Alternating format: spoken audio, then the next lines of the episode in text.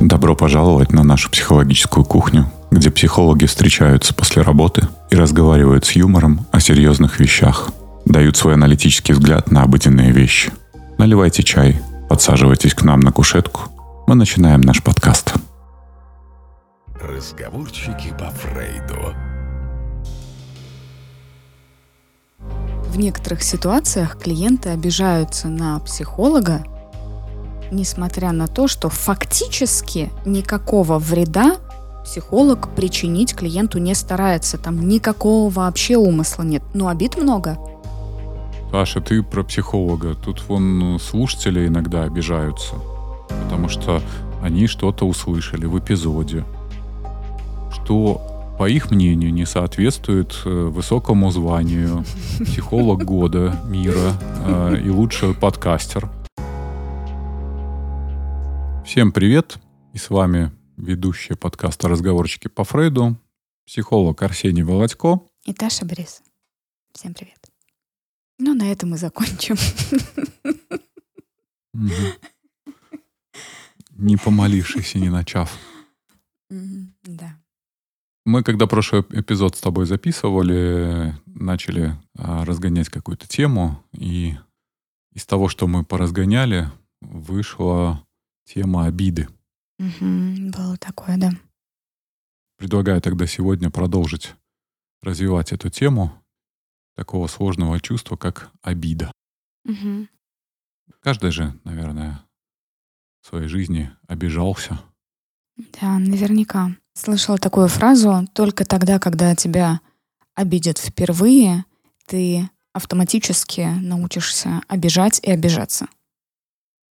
Это как раз и сразу научился. Что ты по этому поводу думаешь? Я думаю, что вообще с этим чувством все не так однозначно и не все так просто. Потому что можно разделить его как минимум на несколько составляющих. Я обижен, меня обидели. То есть она принадлежит мне, оно внутри меня, либо а, это действие другого. Угу. В чем для тебя разница? Потому как э, для меня разницы между я обижен и меня обидели нет. Потому как э, то, как я интерпретирую поведение окружающих, ну вот оно так и влияет. Я могу обидеться, но меня не хотели обидеть. Я могу не обидеться, но меня хотели обидеть. Я могу не обидеться, и меня и не хотели обидеть, ну и, и так далее. То есть я обижен, и меня обидели, по сути, для меня одно и то же. Угу. Ну, как говорится, дьявол кроется в деталях. Если посмотреть тот же словарь Ожегова, Обида — это несправедливое причиненное огорчение, оскорбление, а также вызванное этим чувство. Угу. Словарь Даля э, обиду поясняет так. «Всякая неправда тому, кто должен переносить ее, все, что оскорбляет, бесчестит и порицает, причиняет боль, убыток или поношение». Сложное какое-то определение. Э, словарь Ушакова — Обида, несправедливо причиненное огорчение, оскорбление, убыток. Угу. Ну и последние словари Ефремова. Несправедливо причиненное огорчение, оскорбление.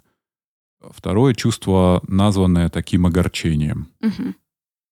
Ну, то есть предполагается, что кто-то меня огорчает, угу. причиняет какую-то боль, какие-то страдания, и это каким-то образом связано с понятием справедливость. Да и нет одновременно. Смотри, потому что тот факт, что меня может кто-то огорчать, может быть фактом, а может быть моей интерпретацией. Угу. И тогда это я могу воспринимать, что ко мне отнеслись несправедливо, что меня там желают этим огорчить или желают обесчестить, это же может быть не фактом. То есть это не про то, что это действительно так. Я могу обидеться, а меня там и не пытались как-то обесчестить. Я вот так вот восприняла эту ситуацию, мне стало обидно. Есть э, такое библейское выражение, Бог сказал, бойтесь слез обиженного тобой человека, ведь он будет просить меня о помощи, и я помогу. Если рассматривая с точки зрения гештальтерапии, э, как Фриц Перус говорил, если вы обижены, значит, вы застряли и не можете шагнуть вперед, выразить свой гнев, чтобы изменить мир и получить удовлетворение. И не можете забыть о том, что вас беспокоит. Для меня обида, когда мы испытываем обиду, тогда, когда человек достаточно для нас близок. Ну, то есть, если это какой-то незнакомый человек что-то в наш адрес сделал, либо сказал, я, скорее всего, буду чувствовать досаду, раздражение, злость. А в чем разница между досадой и обидой?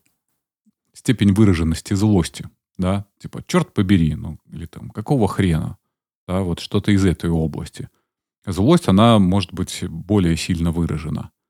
А обида — это какое-то такое уже более внутреннее чувство. А злость я, опять же, могу выразить, могу не выразить. В случаях с обидой у меня есть некие представления о другом человеке. Есть некое э, слияние с этим другим человеком. Ну, такое психологическое слияние. Угу.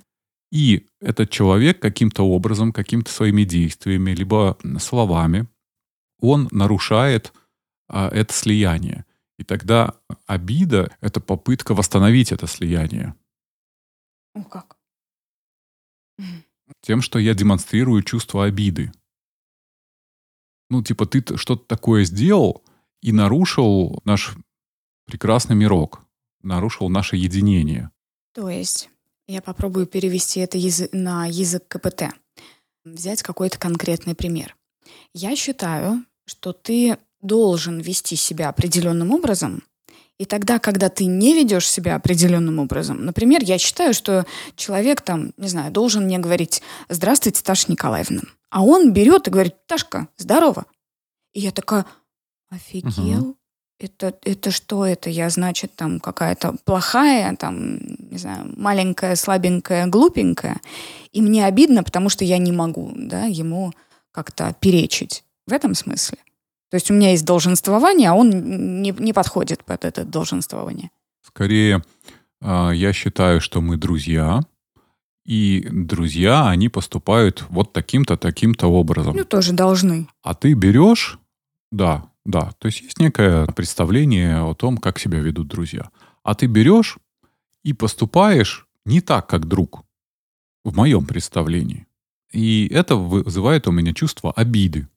Угу. Но только в том случае, если ты не можешь мне вставить драндюлей. Потому что если у тебя есть такая возможность, ты разозлишься и вставишь, собственно, этих драндюлей да. и скажешь, какого да, черта. Да, да. А почему сложно ставить трендюлей? А, потому что есть фантазия, что если я начну выражать свою злость, то это каким-то образом может разрушить наши отношения, угу. повредить этим отношениям. Восстанавливать уже будет нечего. Это один момент. А второй момент, первые чувства могут быть настолько сильными, настолько захватывающими, что, в принципе, сложно сформулировать четко, а что именно произошло. Потому что для этого нужно проделать уже определенный анализ. Ну да. Нужно э, человеку, так скажем, э, это свое чувство обиды подвергнуть определенной такой внутренней работе. И дальше я потом нашим слушателям расскажу, что можно сделать с чувством обиды и как его вот это сложное чувство попытаться разложить на более простые чувства. Возвращаясь к самому термину обида э, любопытно, что в некоторых языках чувство обида отсутствует как явление. Допустим, в немецком, итальянских языках такого прямого аналога слова обиды нет. Раздосадован, разозлен, оскорблен, э, унижен и прочее, прочее. Но смотри, даже сама семантика слова, то есть если э, я оскорблен, то значит я скорблю по себе. О, скорбление. Да, то есть мне жалко себя. Я скорблю по себе. И от этого мне обидно. Я испытываю чувство жалости к себе. И одновременно я и жалкий, и мне как бы от того, что я жалею себя, мне себя еще сильнее жалко. Скорее, меня унизили. И когда меня унизили, я жалкий. Вот в чем дело. То есть это дальнейшее. Меня унизили, и когда меня унизили, я чувствую себя жалким, ну или жалкой. Потому что оскорбление, да, семантика-то какая, о скорби, скорбь о себе. То есть в этот момент я уязвима.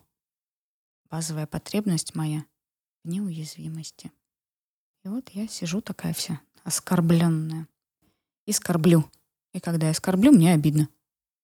Сложное на самом деле действительно чувство. Очень сложно.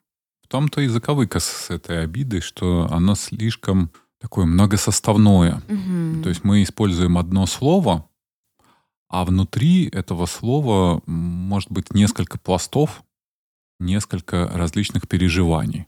Ну, например, если мы друзья, и ты что-то такое сделала в мой адрес, и меня это обидело, то, с одной стороны, у меня будет чувство злости, например, э, за то, что ты сделала.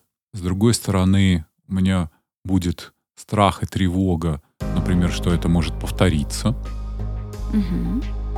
А с третьей стороны у меня может быть страх высказать тебе чего-то, потому что для меня слишком ценны и важны эти отношения, и я боюсь их разрушить или потерять.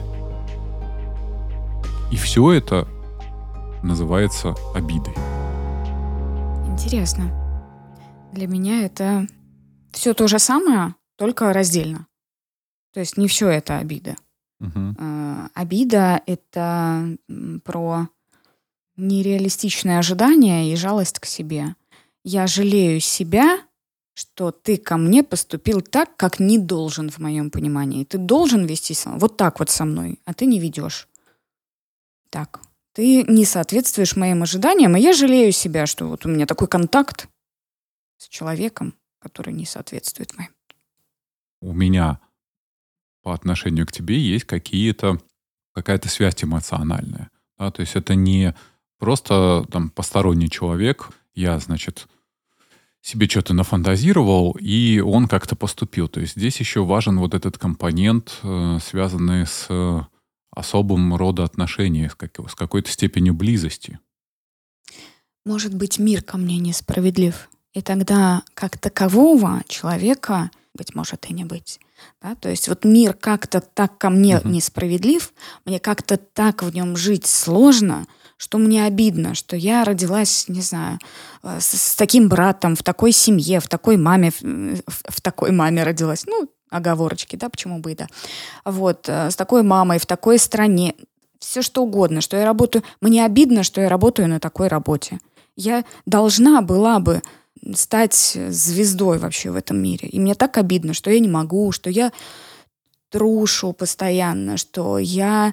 Мне обидно, что я не могу отстоять границы. И это уже обида не по поводу, относящаяся не к конкретному человеку, а в принципе к миру. Мне обидно за свою жизнь. Мне обидно, может быть, там, за кого-то. Мне обидно вон за ту кошку и жалко ее, которую выкинули на улицу. Вот обидно мне за нее. Потому что я идентифицирую себя с ней и чувствую, что и меня могли вообще выкинуть. И такая же я сидела бы жалкая, несчастная, одинокая. И злость как раз нужна, чтобы восстановить эту справедливость, когда я считаю, что так не должно поступать. Вот э, про что долженствование. Не должны люди выкидывать кошек. А тогда, когда они это делают, мне обидно, что это так. Не должен муж на меня кричать. Но когда он это делает, мне обидно. Не должны меня премии лишать. Но тогда, когда меня лишили, мне обидно. Э, не должен ты навстречу опаздывать, записывать подкаст. Но когда ты это uh-huh. делаешь, мне обидно, да? Ну, то есть вот про что. И я злюсь, и злость — это реактивная эмоция, которая только прикрывает обиду и помогает восстановить справедливость. То есть злость — это вторичная эмоция с точки зрения когнитивной терапии. Но есть и другие направления, но в целом эмоциональный интеллект — есть же у нас сейчас такое понятие, да, эмоциональный интеллект, и это целое прям, угу. это много, это надо разбираться. Ну вот у нас вот так. У нас считается злость вторичной эмоцией, которая направлена на восстановление справедливости. А мы ее иногда подавляем, иногда нет. Вот про что.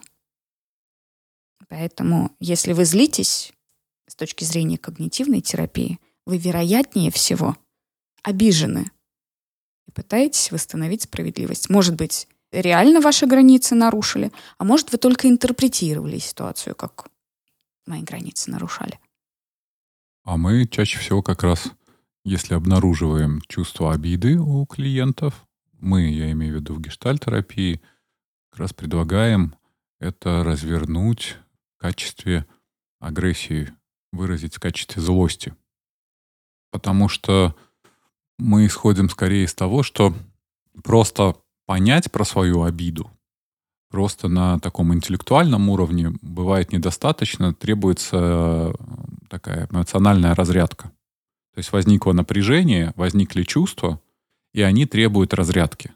Угу. И разрядку, конечно, лучше получить с тем человеком, с которым это чувство и возникло. Но если это невозможно в реальной жизни, иногда по объективным причинам, ну, например, обидчик уже умер, угу. его уже нет. Угу либо он физически находится где-то там далеко и нет возможности как-то связаться, либо еще какие-то обстоятельства, которые не позволяют этого сделать, тогда мы в терапевтической сессии это отыгрываем. Отыгрываем техника пустого стула, еще различные методики. А суть ее сводится к тому, чтобы помочь клиенту в выражении чувства обиды через э, злость. А затем еще, кроме злости, там наверняка обнаружатся еще какие-то чувства. Угу.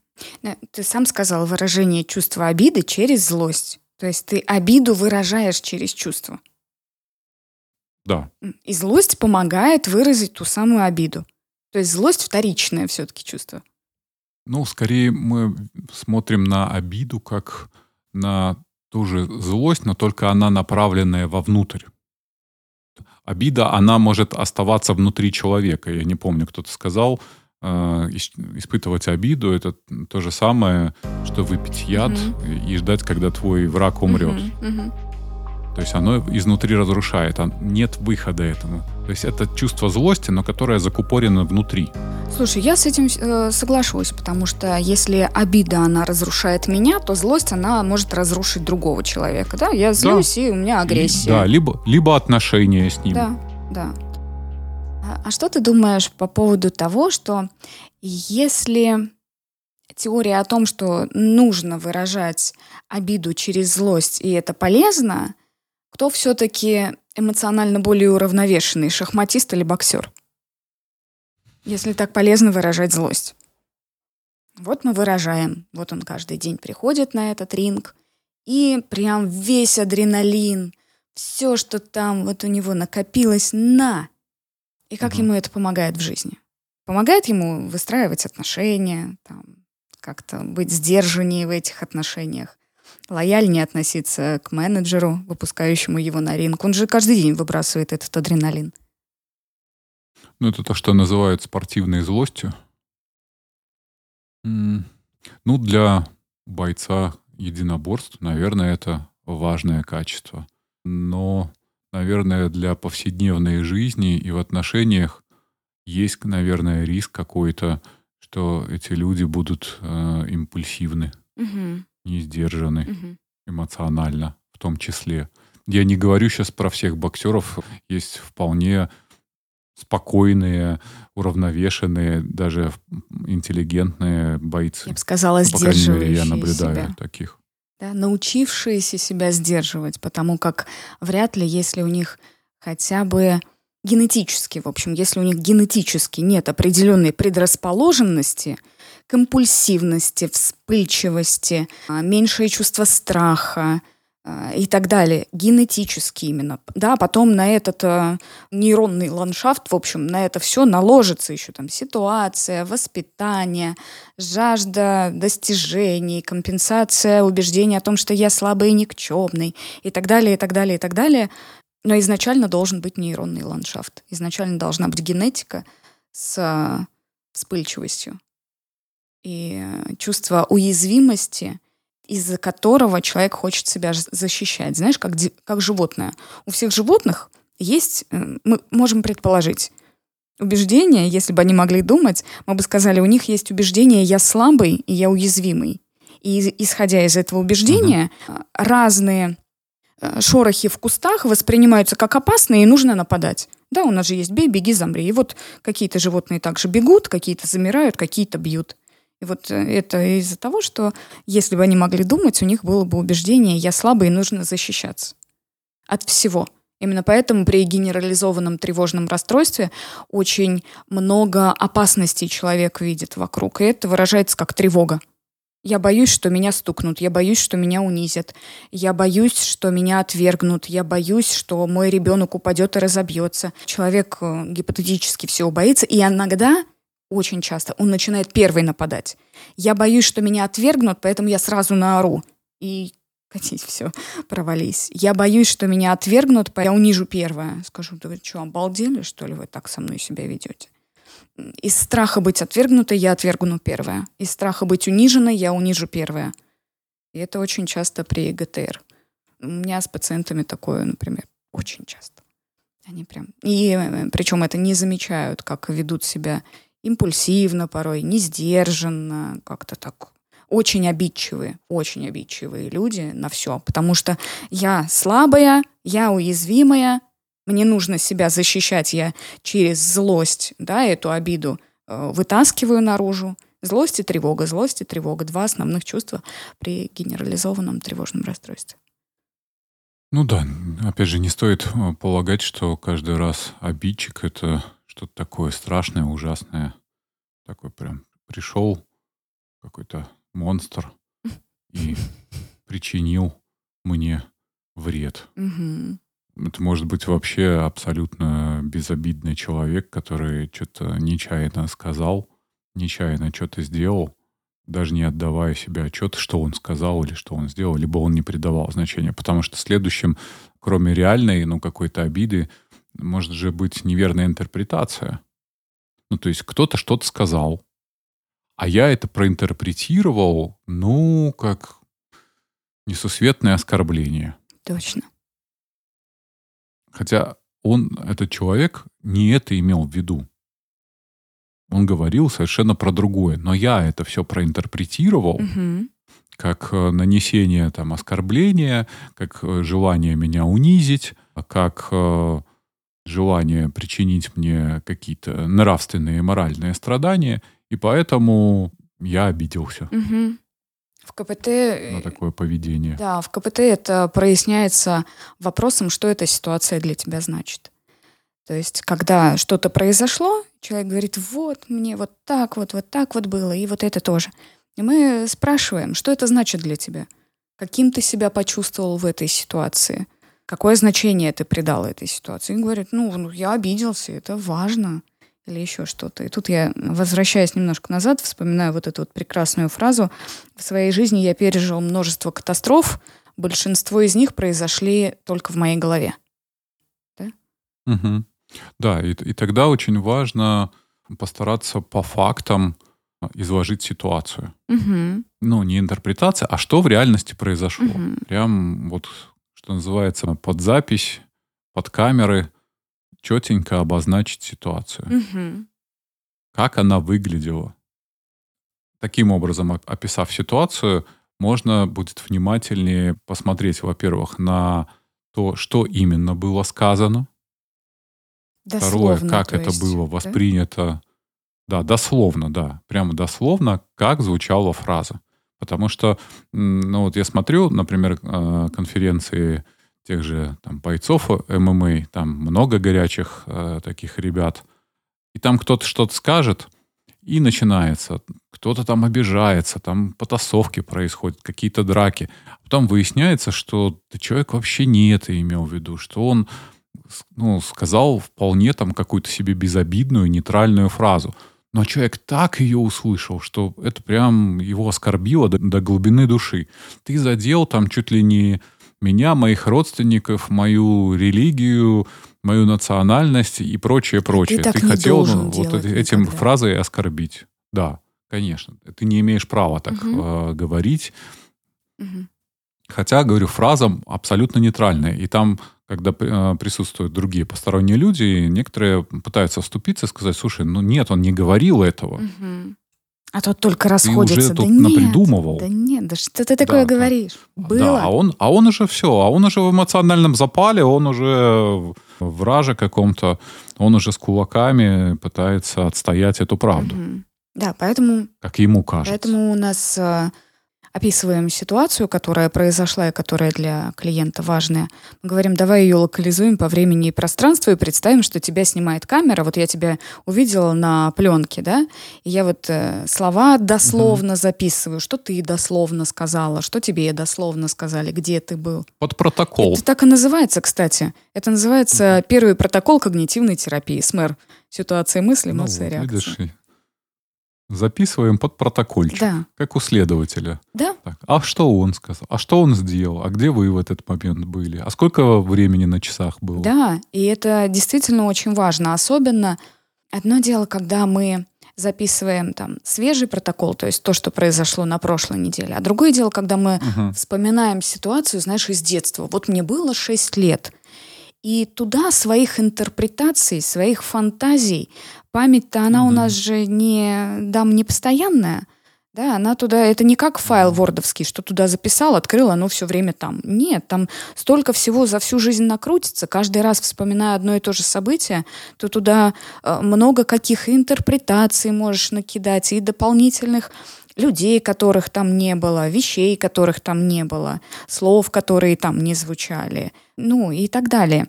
Поэтому где ты был, что ты делал, как ты сидел, давай попробуем вспомнить, как ты выглядел, что было вокруг тебя, там, не знаю, мама во что, вот в этой ситуации, например, была мама, мама во что была одета. И по мере того, как мы вспоминаем вот эти вот, казалось бы, не относящиеся к делу детали, человек вот он и локализует проблему по времени и пространству. То есть пока он описывает, да нет, я вроде сидел за столом, а мама зашла, вот у нас еще дверь там была белая. А, точно, и она мне сказала. И вот тут он вспоминает. Да, то есть вот эта вот фрагментарная память, он вспоминает конкретный фрагмент, который всплыл, говорит, вот она что дословно сказала. Вот это. А я это воспринял, как она говорит, да плохой ты ребенок, вообще ненужный, никчемный, не люблю я тебя. Восприятие у меня было Мгм. вот таким. А мама-то сказала, приберись в комнате. А я подумал, что она меня не любит после этого. Выдумываю, конечно, вообще, может быть, и чушь, но условно так.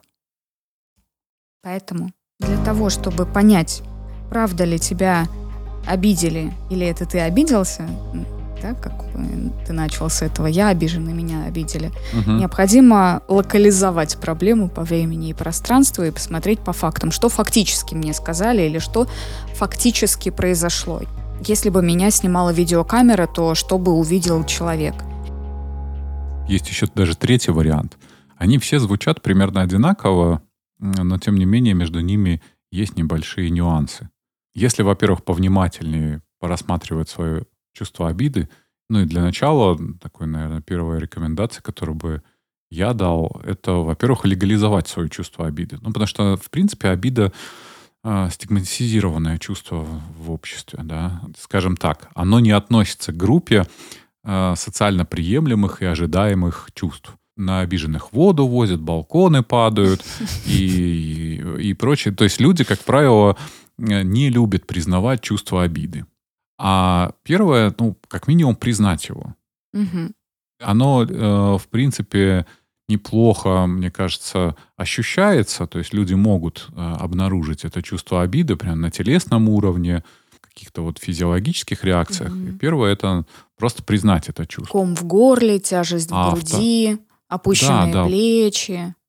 Да, какие-то вот эти вещи. Мгм. Второе, позволить себе обижаться. То есть мне обидно, я обижаюсь. Ну, побыть с собой во внутреннем диалоге. Ну, то есть как только я обнаружил это чувство, не обязательно бежать э, с плакатиком на улицу, да, и, и писать «Я обижен, меня Вася Иванов, дурак такой, обидел». То есть не, не, не обязательно всему обществу или кому- кому-то об этом рассказывать. Но как некий внутренний диалог его можно развернуть. Для чего? Но для того, чтобы э, побольше, что называется, найти, а что же именно произошло. Ну, чтобы можно было как-то и описать ситуацию и ту гамму переживаний и чувств. Мгм. А вот уже третьим таким моментом, да, вот про эти нюансы, а, посмотреть на ощущение «мне обидно», «я обижен», и меня обидели. Потому что вот мне обидно — это некое мое состояние. Оно может даже характеризоваться, и я могу себе представить вполне ситуацию, когда вообще ничего не произошло. А мне уже может быть обидно. От того, что ничего не произошло. Да, да, да. Потому что в моем восприятии, а должно, А было должно что-то было, произойти. конечно. Точно. Например, меня куда-то не позвали, Мгм. А должны были позвать. Меня, например, там, не знаю, не поздравили. А, мне лайк не поставили в социальной А сети. должны были вообще-то. Я старался. Да, да. А, Я а пред- между прочим, мы друзья. Мгм. И я видел, что ты видел Мгм. мой пост, Мгм. а не лайкнул. И что мы за друзья? То есть обидно. Я обижен. Это ка- немножко уже другая ситуация, когда есть действия некие другого, или, опять же, те же там бездействия другого, направленные в мой адрес. Ну, например, в тех же там соцсетях всех упомянул, а меня проигнорировал. Хейтер тебе какашку под постом поставил, да, какую-то? Ну, или да, или какой-то ироним. смайлик не тот. Мгм. Мгм. И тогда ты обижен. Да. Либо, ну, явное, меня обидели. То есть э, здесь уже есть, ну, скорее, явные действия в мой адрес. Ну, тут точно есть другой человек. Вот такое сделали. Тут есть действие. То есть, если мне обидно и я обижен, там может быть действие, а может быть бездействие, то когда меня обидели, тут действие все-таки есть однозначно. Что-то как-то мне причинили вред, несправедливость, что там еще? А, причинили огорчение, да, по Ожегову, ты сказал. Мгм. Ну и когда ты э, сказал, что если почувствовать обиду, не сразу бы обязательно бежать на улицу с этим плакатиком. Это про то, что Мгм. наверняка между чувством и поведением, то есть бежать с плакатом, между чувством и поведением хорошо было бы, чтобы какой-то промежуток был. Ну, типа, не сразу реагировать на чувство действием. Обиделся и стал что-то из этого чувства делать. Обиделся и сразу там морду пошел бить. Обиделся и сразу начал рыдать и планировать какой-то, какую-то беду с собой натворить. Да? Обиделся и сразу уволился. Обиделся и сразу разорвал отношения. А обиделся и дай себе время. Обдумай, что с тобой происходит, что ты чувствуешь, насколько сильно это реально так, или ты так проинтерпретировал ситуацию как обидную и бесчестящую тебя, ну и так далее. В общем, время должно быть. Кстати, тут помогают медитации. Медитация — это единственное, наверное, что... Ладно, один из немногих способов, который учит не реагировать на мысль действием. Мысль. Меня обидели, я с ним, я, я с ним развожусь, да, вот я учусь не реагировать на мысль действием сразу. Возможно, я среагирую через время, через 10 минут, через неделю, но мне нужно время, и я учусь выдерживать это чувство. Вот, и медитация этому помогает. Вот что нужно делать тогда. Ну да, и вместо того, чтобы просто, например, человека внутри себя, вот в этом внутреннем диалоге набжать эпитетами, там, эгоистка, сучка, как так можно было, да, или вот подобные какие-то вещи, скорее постараться это заменить простыми фактами. Ну, Мгм. опять же, вот простой факт, как, как ты говорила, под э, протокол, да, то есть что произошло, и следующее, какие чувства у меня это вызвало. Мгм. это требует некоторого усилия, потому что наверняка будет периодически штормить. То в одну сторону, то в другую, там будут, будут скакать мысли от одного к другому. Но здесь э, предельно важно действительно четко зафиксировать, что произошло, и что э, в связи с этим каждым отдельным действием я почувствовал. Вот если взять, к примеру, там, не знаю, меня не позвали куда-то, да, или мы там договорились встретиться, не позвали в компанию, э, договорились встретиться, а человек берет и в последний момент, э, значит, отменяет встречу. Причем делает уже там не первый раз. И я обижаюсь. Ситуация может быть такая, что Человек спросит, ты не обиделся? Нет, нет, конечно. Мгм. Ничего такого. Мгм. Все нормально. А сам внутри-то, да, а сам-то внутри уже негодую, сам-то уже давным-давно обиделся. Просто говорю, что все нормально. Мы положили трубку, а я дальше начинаю думать, ну вот что за гондон человек, да? зараза. Ну Врешь-то так для чего? Обидеться ты сам обиделся, но чтобы не обидеть его или не показать свою уязвимость перед ним, ты врешь. Да, потому что здесь, э, а как показать? С одной стороны, мне больно и неприятно от того, что человек выбирает не меня, либо, например, уже неоднократно нарушает наши договоренности. Да, то есть один раз нарушил, другой, третий, и ну, мне тревожно становится, да, то есть мне неприятно от того, что человек э, так поступает в отношении меня. А второе, что он выбирает не меня. Ну, то есть мы договорились, а у него какие-то там более важные дела, более какие-то э, важные обстоятельства. Или И вообще тогда, не значит, я не важен. А если еще и Да. неважный он выбирает? Да, там просто, не знаю, Да, да, да. в, Ну, в машине бензина не хватило, решил не заправляться и не поехал. Ну, я так что-то подумал, Мгм. там на заправку ехать долго. И думаю, что это ж тогда даже такой пустяк способен разрушить наши отношения. Он выбрал не меня. Да. Либо как, например, друг, друзья живут в разных городах. Один к одному приехал, а второй не хочет ехать. Ну, или там ссылается на то, что ой, ну, далеко ехать, дорого ехать. И ты такой думаешь, ну, нормальные мы друзья. То есть я приехал, я, значит, потратил время, я готов. А ты не можешь э, на такой шаг пойти ради наших отношений, ради нашей дружбы. Мгм. Что ж мы за друзья такие? А сказать про это стрёмно, потому что а вдруг, а вдруг и вправду там друзья не очень, или ну да, там, ну, не знаю, лень мне к тебе ехать. Мгм. Еще раз, э, в КПТ это про долженствование. Что-то вроде у меня есть предположение, что если я себя веду как друг определенным образом, то мой друг должен вести себя так же. Если я еду к тебе, то ты должен ехать ко мне. Поэтому мы очень часто Мгм. говорим, ну я же так не делала, или ну я же так делаю. Мгм. Да? То есть если я говорю, ну я же так не делаю, ну я же так не говорю, ну я же так не поступаю, эта фраза означает ровно одно. Ты должен делать так, как я. Я тот образ и подобие, на которое ты должен равняться, и только этот образ э, идеальный для меня и правильный. И только если ты будешь соответствовать моим ожиданиям, тогда мне не будет обидно, и тогда я буду чувствовать себя в безопасности, что наши отношения не рухнут. Мгм.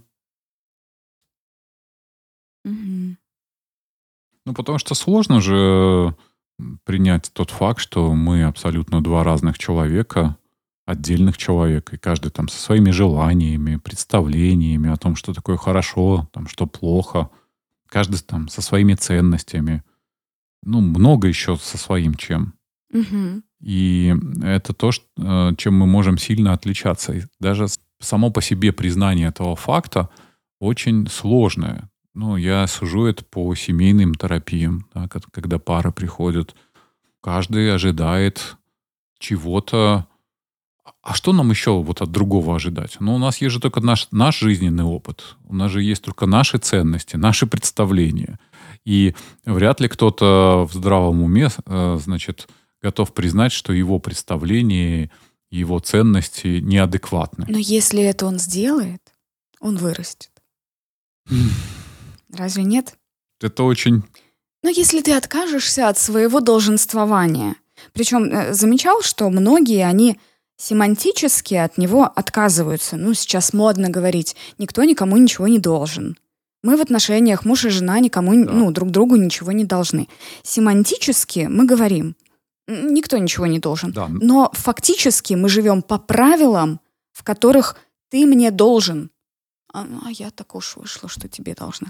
Мы живем по этим правилам. Это как стоим около светофора красного, мы не проговариваем, я не должна идти на красный. Я просто живу по этим правилам, в которых на красный идти запрещено. Там машины едут. Я это уже не проговариваю.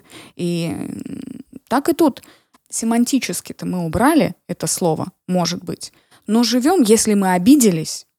Это, кстати, целое направление терапии Лихи а, говорил. У него все э, сводится к долженствованиям. Если мы обиделись, значит, мы считали, что с нами должны были поступить иначе. И вот оно, должны были поступить добрее, не так справедливо, там, та-та-та-та-та. Ты сказала, семантически отличается, по факту отличается. Мемчик этот вспомнил, когда у алкашей спрашивают, ну как, очиститель для стекол, как он, вкусный? Он говорит, ну не то чтобы по вкусу вкусный, но по сути вкусный. Так и здесь, да? Ну не то чтобы, ну как-то семантически мы отказались, но, ну, ну, ну отказались. Ну, Сидим вот сами такое, себе, да. что говорить. Вот такие вот, да. Но это вранье самому себе на самом деле. То есть, да, я вру. Угу. Иногда я такая, я прям понимаю, что я себе вру, но я не готова это признать. То есть я одновременно и понимаю, и признать не готова. А признать не готова, вероятнее всего, что я понимаю, что я себе вру, но не понимаю, какие последствия за этим враньем идут. То есть я не знаю долгосрочных последствий. Это про бессознательное, да, без осознания угу. ситуации. Я не осознаю. Угу. Я бы здесь как раз многих слушателей предостерег от такого тоже типичного поведения, как будто можно избавиться от какого-то чувства. И нужно это делать. Ну, как будто можно, знаешь, как-то так как себя настроить. Совсем. Да, что вообще перестать обижаться. Угу. Мы в подкасте неоднократно говорили, я продолжу говорить и буду напоминать эпизодически про это. Чувства — это сигнальная система. Ну, то есть чувства, они нужны для того, чтобы понимать, что происходит на границе между мной и окружающим миром. Грубо говоря, это сигнализация. Что-то произошло, и у меня там срабатывает лампочка.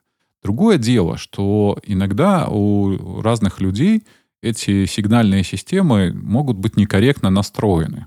Глючит. Ну, то есть там, где в нормальной ситуации, ну, не должна загораться красная лампочка. Должна загораться желтая или вообще зеленая.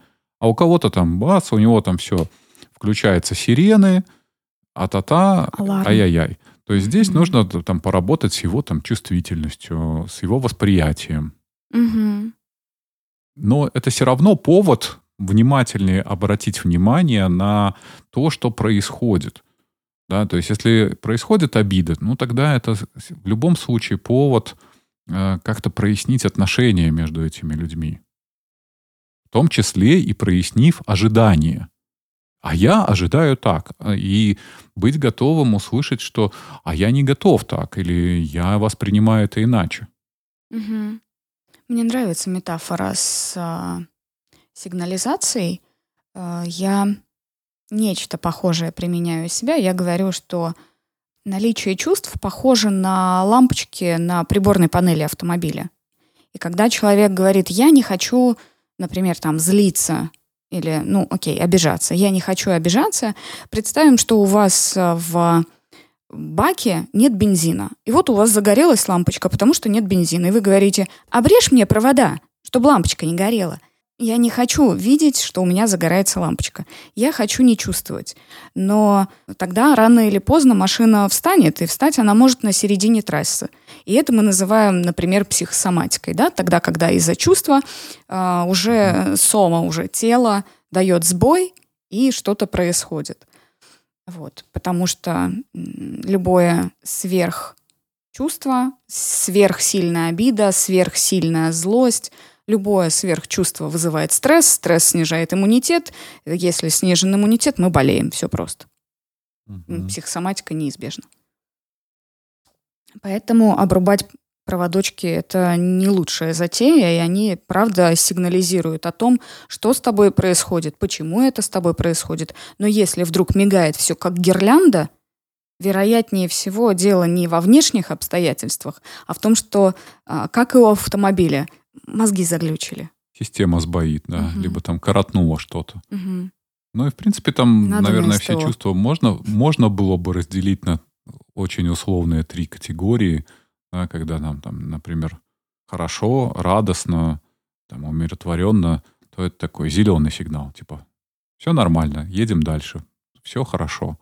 Угу. Когда вот тревога, страх, ну, некий такой желтый сигнал, да, что нужно быть повнимательнее. Что-то происходит, возможно, что-то произойдет. Включить повышенное внимание.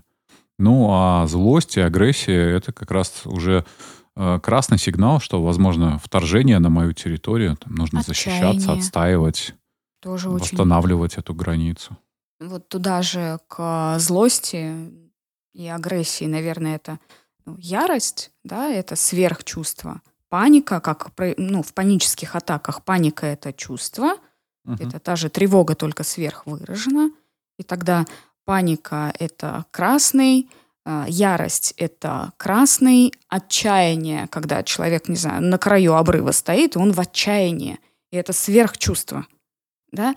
Но так удивительно, что и в позитивных чувствах, которые мы называем позитивными, тоже есть сверхвысокий какой-то уровень. Например, раньше был такой диагноз маниакально-депрессивный психоз. И первое слово это маниакально от слова мания. Я в таком яром восторге, что, конечно, это не неприятное чувство, дающее умиротворение, да, это прям мания, это, ну, это такое восхищение, это такое наслаждение, от которого крышу сносит. Mm-hmm. Ну, то есть реально сносит, да, человек границ не понимает, у него гора по колено или что там, по плечо, куда они ему там втыкаются, не знаю.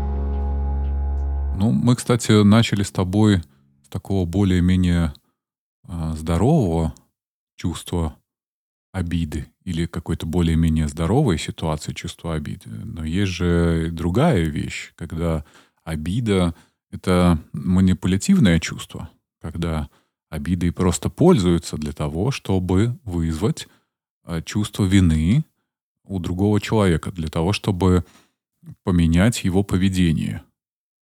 Угу. Конечно, конечно. Вот э, правда, что все чувства переплетены в нас и одновременно, порой одновременно включаются, как и лампочки. Да? Угу. То есть там, где есть обида, вот тебе и вина тут подъехала, там, где есть обида, вот тут злость, а вот здесь разочарование какое-то, а тут вот может быть отвержение, бессилие, отвращение к кому-то, столько всего. Как разобрать? Да.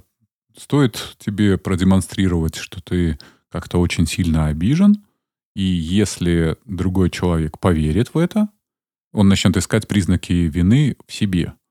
Если мы ему еще в этом поможем, как-то проинтерпретируем э, события, то все, профит.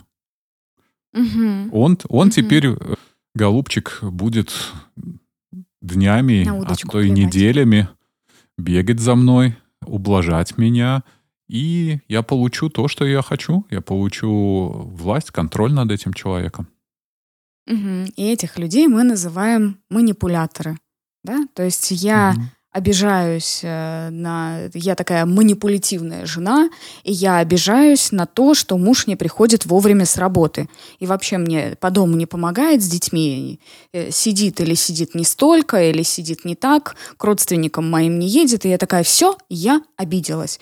И вот тебе, пожалуйста, вот он и цветочки принес, вот он и в ресторан сводил, вот он и колечко какое-то там подарил, да, а угу. я все такая носик отвернула и думаю, ну, попрыгай, попрыгай, дорогой. Ну, хоть как-то я у тебя получу то, что мне так сильно хочется. И тогда я не буду отвергнутой. На самом деле э, манипуляция э, нужна не только, чтобы сохранить контакт с человеком, но и чтобы он тебя не отверг. Чтобы он никуда не делся. Вот он в слиянии, вот он привязанный. Вот э, я прям им манипулирую как марионеточкой. Мы же не просто так с марионеткой связаны, у нас ниточки. То есть я, я же с ним слившаяся. Ну и тут как не вспомнить новую этику. То, что в современном цивилизованном обществе довольно часто практикуется а, в виде обид. Ну и, наверное, самым ярким и последним из таких явлений было движение БЛМ. По сути, а, потомки темнокожих людей выражают чувство обиды за те все унижения, оскорбления, а, и несправедливость, которые были в отношении не столько к ним, а к их предкам. И теперь угу. у меня есть моральное право и превосходство над другими. Почему? Потому что я пострадавшая сторона. А вы должны признать этот факт. И там очень много происходило подмен понятий. Или харасмент. Тоже довольно популярная тема. Э, когда какой-то мужчина слишком активно проявляет свой сексуальный интерес, флирт. Может быть, даже местами позволяет себе чуть больше, но это все интерпретируется как посягательство, э, пренебрежительное отношение, унижение женщины, использование зависимого положения, и все это разгоняется в средствах массовой информации, и человек получает профит. Но опять-таки иногда это реально так, да. а иногда это только лишь интерпретация. Но читая статьи, мы будем предполагать, что это во всех случаях реально так.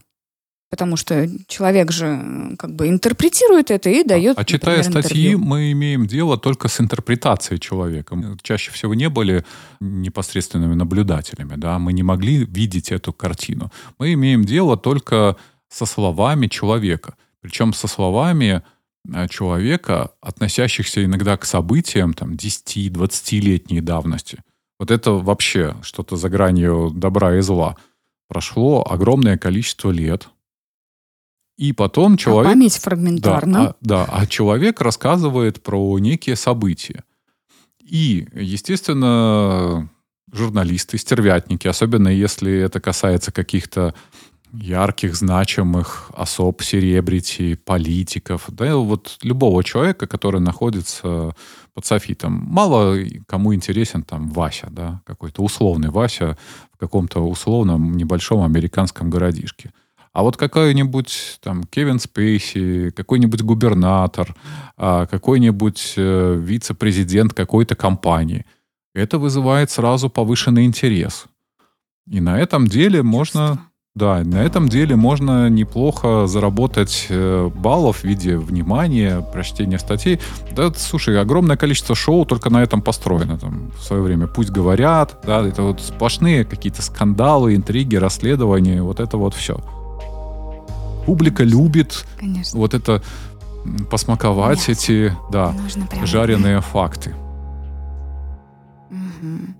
А, кстати, ты сказал, что мы не являемся непосредственными наблюдателями того события, о котором mm-hmm. нам рассказали. И в этом заключается в том числе ловушка, когда, ну, например, там подруга делится своей другой подруге о том, что у нее произошло дома. Uh-huh. И вторая начинает там, например, уже ненавидеть мужа этой подруги, несмотря на то, что она зачастую вообще ни разу не была наблюдателем того, что происходит, и лишь узнавала какие-то интерпретации ситуаций из уст своей близкой э, девочки, угу. да, и такая, вот ты сволочь такая. Именно поэтому и клиенты часто говорят, и в интернете такие фразочки ходят о том, что лучше ничего не советовать друг другу про личную жизнь, потому что они помирятся, а ты будешь виноватой. Угу. Ты-то уже возненавидела или там возненавидела этого друга, а они помирились, потому что факты были другими. Это она проинтерпретировала их так. Она показала их подруге явно так, э, ярко, как-то с преувеличением, потому что ей хочется куда-то выплеснуть вот эту злость, ей хочется выплеснуть куда-то эту обиду. И она использует подругу как такой контейнер. Ну или, как мы говорим иногда, смывной бачок. Угу. Вот туда вот смыть, все, и полегчало. Почему на нас обижаются родственники и друзья? Мне кажется, мы все-таки э, не раскрыли до конца вот эту вот не манипуляции. Там много чего еще можно было рассказать. Э, мама обижается, что мы не приезжаем с целью манипуляции. Ну, да. то есть она манипулирует этой обидой.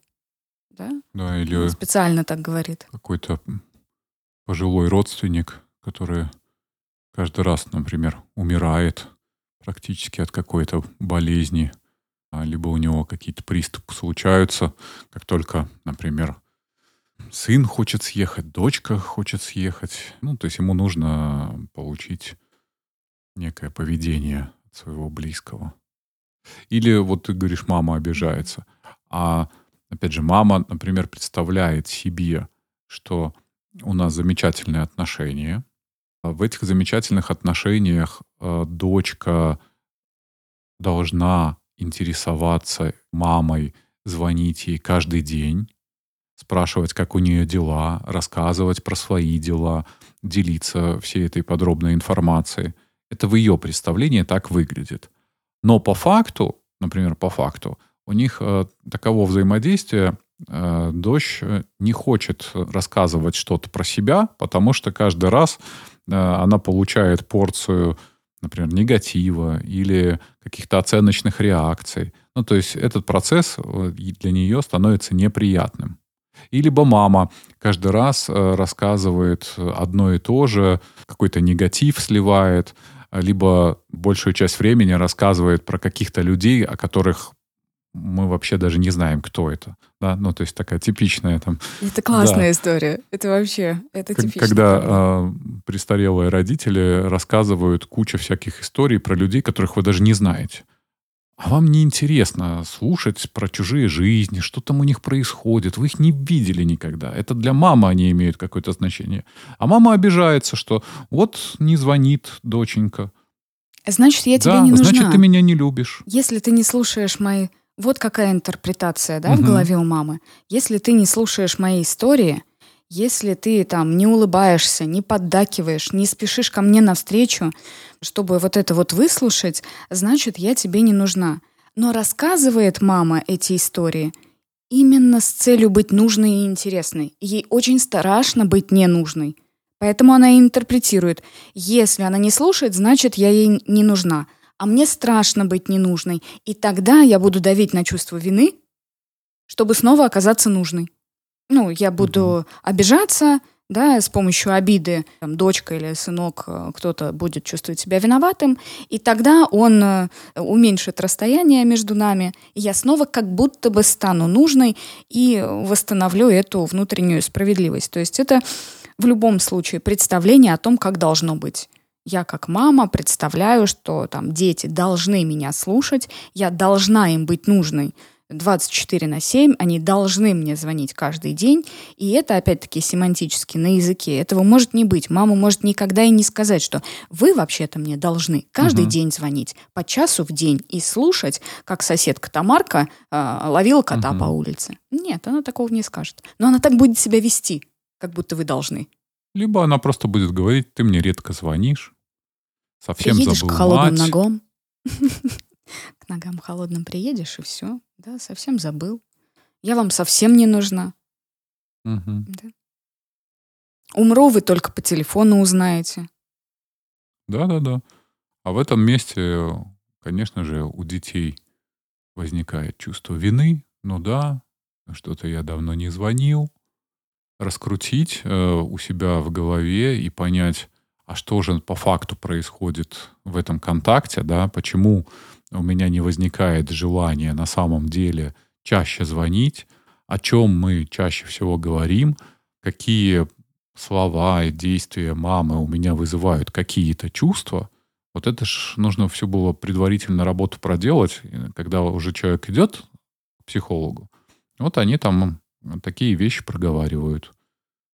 Там всегда есть тема отношений ну, по крайней мере, э, в длительной терапии у меня всегда возникает тема отношений с мамой. Вот. Конечно. И там обязательно э, взаимодействие с ней, те чувства, которые возникают в контакте с мамой, про желание общаться, либо, либо нежелание общаться, либо как-то выбрать оптимальную дистанцию для этого общения. Угу. Это правда. Чувство вины по отношению к маме. И что интересно, зачастую люди ждут, как будто бы, когда, например, та же обида, она накопится, и не выясняют отношения до тех пор, пока не рванет. Типа вот они ждут, ждут, ждут, ждут, терпят, терпят, терпят, терпят. Потом какая-то э, кружка не там поставлена и развод. Угу. Там слово не так сказанное и взрыв, скандал. И мама такая сидит, не понимает, нормально же все было. Всегда манипулировала, всегда велась. Что случилось? Повод-то ерундовый. Что-то сказала из того, что уже тысячу раз ей говорила. Да? И вот эта вот идея о том, что я не буду выяснять отношения, я потерплю – или мне страшно выяснять отношения, мне страшно даже не выяснять, как будто это слово такое немножечко эмоционально ярко Прояснять. Заряжено. Прояснять, да, наверное, прояснять. Мне страшно прояснять эти отношения, потому что, опять-таки, мама почувствует себя ненужной, я почувствую себя ненужной, я почувствую себя уязвимой, Э, мной будут манипулировать, скажут, ну что ты выдумываешь, что ты придумала тут вообще. Или неблагодарный какой-нибудь. Неблагодарный вообще. Вырастила детей на свою голову, они тут приезжают раз в полгода. На мать насрать совсем. Конечно, но манипулятор, он как, даже если это мама, он как гомеостаз, он стремится сохранить. Всегда сложнее изменить, посмотреть на это все и изменять и исправлять, чем сохранить то, что есть. Проще сохранить. Вот я стремлюсь сохранить те отношения, которые между нами есть, даже если они некачественные. Но с ними-то мы как-то выжили, с ними-то мы как-то, вон там, не знаю, например, не развелись еще, не умерли, не отвергли до конца друг друга. Да, вот, э, да, они, может, мне э, доставляют какие-то страдания, может, они мне даже и не нравятся, но изменять их намного сложнее, чем терпеть их, потому что к терпению этого я уже привыкла. А там что-то новое, все непонятное, все страшное. Поэтому Бог терпел, нам велел. Поехали терпеть, не будем ничего прояснять. И только потом бах, и все. И мы три года не общаемся. Да, такие в молчанку. Следующий этап молчанка. Ну, поэтому мы слушателям и предлагаем не терпеть, как там Бог велел, а обнаруживать и как-то учиться обходиться с собственными чувствами, и тем более с таким, как оказалось, сложным чувством, как обида. Угу. Анализировать себя. А если не получается у самих, ну, так для этого же есть специально обученные психологи. Находите, обращаетесь, все, они вам как-то помогают. Это точно. Плюс из-за того, что они как-то со стороны на все это наблюдают и замечают, они так эмоционально во всю эту историю не включены, им это делать намного легче, чем вам самим, находясь внутри собственной жизни. Обращал внимание, как а, в некоторых ситуациях клиенты обижаются на психолога, несмотря на то, что фактически никакого вреда Психолог причинить клиенту не старается, там никакого вообще умысла нет, но обид много. Таша, ты про психолога. Тут вон ну, слушатели иногда обижаются, потому что они что-то услышали в эпизоде, что, по их мнению, не соответствует э, высокому званию психолог года мира э, и лучший подкастер. Чего-то там кто-то сказал, Арсений либо сказал, либо не, не Арсений сказал. Но как-то вот не попал в ожидание. И обижаются, обижаются. Ну как так можно? Разве угу. можно говорить такие вещи? Что значит за психолог? А есть вообще там парочка, я видел негативных э, отзывов ну, это, наверное, из тех слушателей, которые, знаешь, там один раз включили, что-то быстренько на перемоточке э, послушали, не зашло, и они решили оставить э, свой ценный и важный комментарий на тему того, что ой, да что это вообще за психологи, им бы самим психологов найти, фигню какую-то говорят, э, слушать невозможно. Хорошая Спасибо рекомендация. У нас есть. У нас свои психологи есть. У кого-то периодически, у кого-то еще как-то, но они есть. Это что ж, что ж за психолог, если без психолога? Значит, э, и этот психолог не тот, и тот психолог, который у психолога, он тоже Все не плохие. Тот. Один я. Все говно, а я воздушный шарик, как мне говорил один преподаватель. Найду нормального подкастов много, где-нибудь, mm-hmm. да, услышу прекрасного, хорошего, милого человека. Так что да, обижаются и на психологов, обижаются и на подкастеров, угу. на кого только не обижаются. Все друг на дружку ну, это обижаются. снова и снова. Ну, да, вот такое вот это это снова чувство. и снова представление о том, как должно быть. Как должен себя вести подкастер, как должен себя вести психолог, как должен, опять-таки, психолог, например, реагировать на мои чувства, как он должен меня поддерживать, как он должен вести терапию, что он должен делать. И это не в сфере сознания, то есть человек не идет такой на сессию и думает, так, мне угу. должны сказать вот это, потом вот это, потом вот то. Это просто некое правило, как э, э, кто-то сказал, как вот в компьютере есть двоичная система. Мы видим текст, видео, еще что-то, а там-то все закодировано, зашифровано. Да, по умолчанию какой-то, дефолтная настройка. Да, и вот эти вот долженствования — это такие э, настройки, которые в нас когда-то встроились, нам когда-то помогли выжить. На самом деле обида, но она ж нужна, если бы она эволюционно даже, например, была бы ненужным чувством, ну, эмоцией, была бы ненужной эмоцией, она бы просто рудиментировала. Ну, короче, не было бы этого чувства. Да. Зачем оно? Об, слушай, обиду испытывают даже животные. Это все, что касается нашего какого-то социального взаимодействия. Коты могут обижаться, собаки вообще и тем более, потому что собаки стайные животные, у них э, тоже в настройках вшиты понятие справедливости. И кот тоже, он там, наверное, в своей маленькой голове тоже думает, блин, вот хозяин должен был меня покормить или там мне пузико почесать, а он там не чешет. Ну что это такое? Это Обидно. правда. Пойду в тапки носу. Это правда. У меня была кошка Синди. Она была великолепна на вид. Она просто была божественна. Это такая красотка с голубыми глазами. И каждый раз, когда я приходила домой не вовремя, Каждый раз, когда я ей давала, не знаю, не столько внимания, она мне гадила на подушку. На подушку. Mm. Именно туда, где бы ни лежала эта подушка. Я положу подушку на кресло, то есть с дивана я уберу или там с кровати уберу, где я там спала. Где угодно. Вот там была подушка, я убрала на другое место, как эксперимент. Она пойдет, и дрянь такая нагадит мне на подушку. Очень обидчивая дама, такая своенравная. Но на кошку я не обижалась, я не злилась.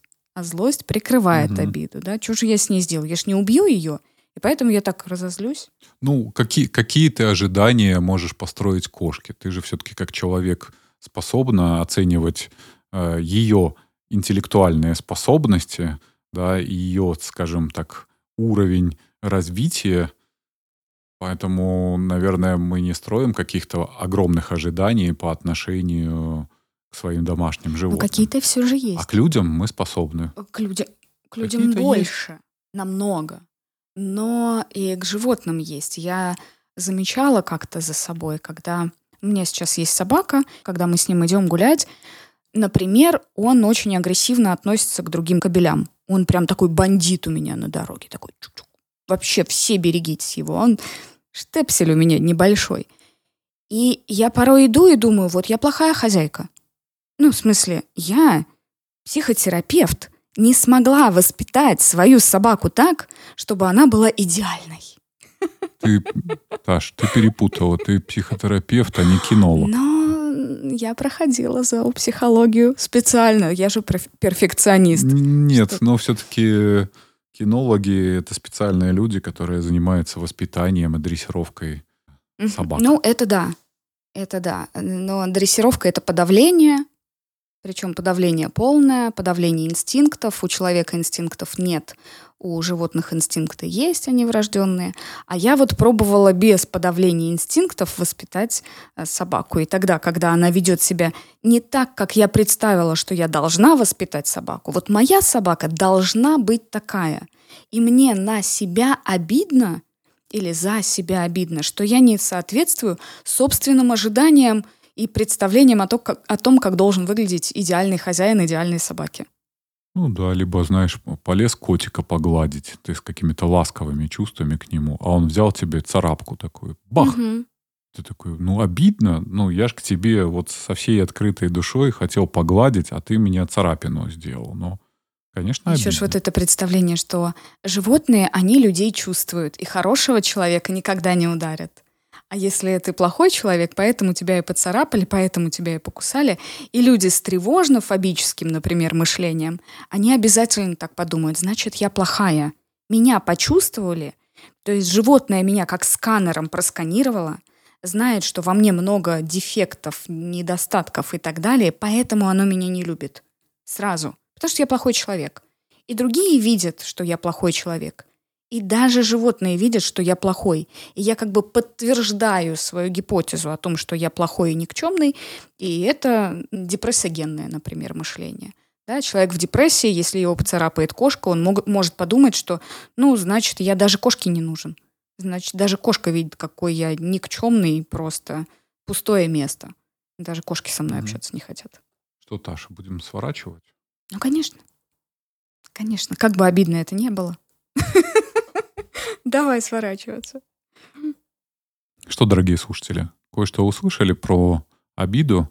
Если остались какие-то вопросы, то оставляйте их в комментариях к этому эпизоду.